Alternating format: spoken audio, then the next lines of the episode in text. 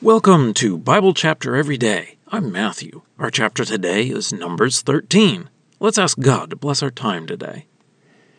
Heavenly Father, as we read this chapter, we pray that we would recognize you when we see difficulties, that you can accomplish anything. You are capable of doing the impossible, that we would have faith in you, and that we would trust our problems to you. We pray this through Jesus. Amen. Numbers 13. And Yahweh spoke to Moses, saying, Send for yourself men, and let them explore the land of Canaan, which I am about to give to the Israelites. From each tribe of his father send one man, every one a leader among them. So Moses sent them from the desert of Paran on the command of Yahweh. All the men were leaders of the Israelites, and these are their names. From the tribe of Reuben, Shammua son of Zaccur, from the tribe of Simeon, Shaphat son of Hori. From the tribe of Judah, Caleb son of Jephunneh. From the tribe of Issachar, Igal son of Joseph. From the tribe of Ephraim, Hoshea son of Nun. From the tribe of Benjamin, Palti son of Raphu. From the tribe of Zebulun, Gaddiel son of Sodi. From the tribe of Joseph. From the tribe of Manasseh, Gaddi son of Susi.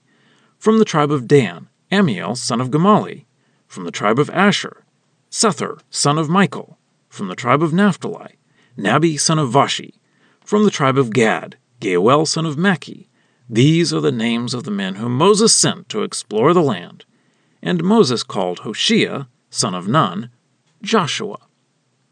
Moses sent them to explore the land of Canaan, and he said to them, Go up like this to the Negev, and go up into the hill country, and you will see what the land is like and if the people who inhabit it are strong or weak, or whether they are few or many, and whether the land they are inhabiting is good or bad, and whether the cities they are inhabiting are camps or fortifications, and whether the land is fertile or lean, and whether there are trees on it or not. You will show yourself courageous, and you will take some of the fruit of the land. It was the time of first ripe grapes. So they went up and explored the land, from the desert of Zin until Rehob at Lebo Hamath. They went up through the Negev and came to Hebron, where Ahiman, Sheshai, and Talmai, the descendants of the Anakites, were. Hebron was built seven years before Zoan in Egypt. And they came up to the valley of Eshcol, and they cut off a vine branch and one cluster of grapes from there. They carried it on a pole between two men, with pomegranates and figs. That place he called the Valley of Eshcol on account of the cluster of grapes that the Israelites cut off from there. They returned from exploring the land at the end of forty days, and they came to Moses and Aaron and to the entire community of the Israelites in the desert of Paran at Kadesh.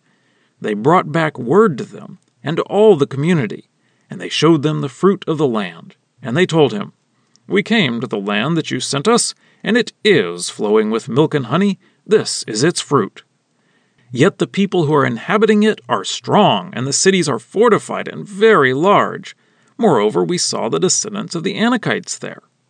The Amalekites are living in the land of the Negev, the Hittites, Jebusites, and Amorites are living in the hill country, and the Canaanites are living at the sea and on the banks of the Jordan. And Caleb silenced the people before Moses and said, Surely let us go up and let us take possession of it, because surely we will be able to prevail over it. And the men who went up with him said, We are not able to go up to the people because they are stronger than us. And they presented the report of the land that they explored to the Israelites, saying, The land that we went through to explore is a land that eats its inhabitants, and all the people whom we saw in its midst are men of great size there we saw the Nephilim. The descendants of Anak came from the Nephilim. And we were like grasshoppers in our own sight, and so we were in their eyes. Well, that's the reading. Let's dig in. So far in Numbers, we have seen God organizing the Israelites to go into the Promised Land, and then we saw some problems where people were grumbling against God and against Moses. This chapter starts out well. Yahweh tells Moses to send some men to look over the land God is going to give them. There is one man from each tribe, so twelve leaders. They were probably younger men, at least we know Joshua is described as young. We find out later in the book of Joshua that Caleb was around 40 years old at this time. The tribe of Levi is not included among the leaders, but Ephraim and Manasseh are included as separate. The Israelites were south of the Promised Land when Moses sent them in to explore the land. Moses mentions starting at the Negev and then going up into the hill country. The Negev is a semi desert in the southern part of the Promised Land. The hill country would get more rain and have more trees. They are supposed to report on the people who currently inhabit the land, the cities and how well they are fortified, and the land if it is good for crops or trees. So the spies took 40 days to cover the Promised Land from south to north. They brought back a cluster of grapes and pomegranates and figs. So they came back and gave their report. They started with the good news, which was that the land was very good for food, and they showed the grapes. But the bad news was that the people of the land were very strong with well fortified cities. And worse, there were giants in the land. They also listed the different people groups and where each was living in the land. Then Caleb told the people, Let's go take this land, because we can do it. But the other men said, We cannot. The people are too strong for us. In the next chapter, we will read that Joshua was on Caleb's side, but the other ten were saying it was impossible to take the land. They focus on the giants that they saw around Hebron and say that they were like grasshoppers compared to those men. And now for a deeper dive. What do you do when you are working toward a goal and then find an impossible wall in the way stopping you? The Israelites were going toward the Promised Land. God had told them that it was a land flowing with milk and honey. And so these twelve men come back and agree it is a land flowing with milk and honey. That is an expression meaning that there is plenty of food. Milk and honey were some of the finer foods. So if there is plenty of finer food, then there is plenty of every type of food. But the men also bring back word that the people who are in the land are impossible to defeat. For one thing, they are strong. For another, the cities are well fortified. And for another, there are giants in the land. Of course, they are leaving God out of the equation. God had promised the land to them, and God had already shown his great power in the plagues on Egypt.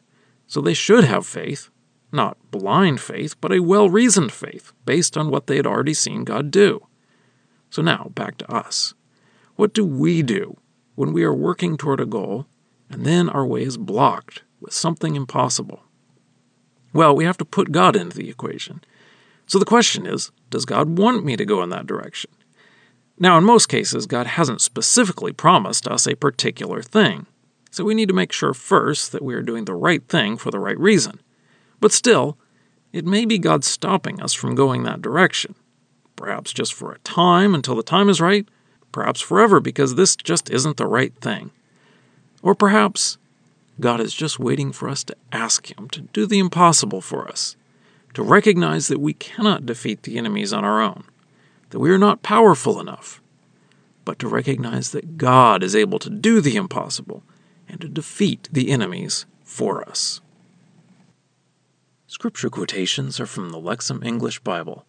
Copyright 2012, Logos Bible Software. Lexham is a registered trademark of Logos Bible Software.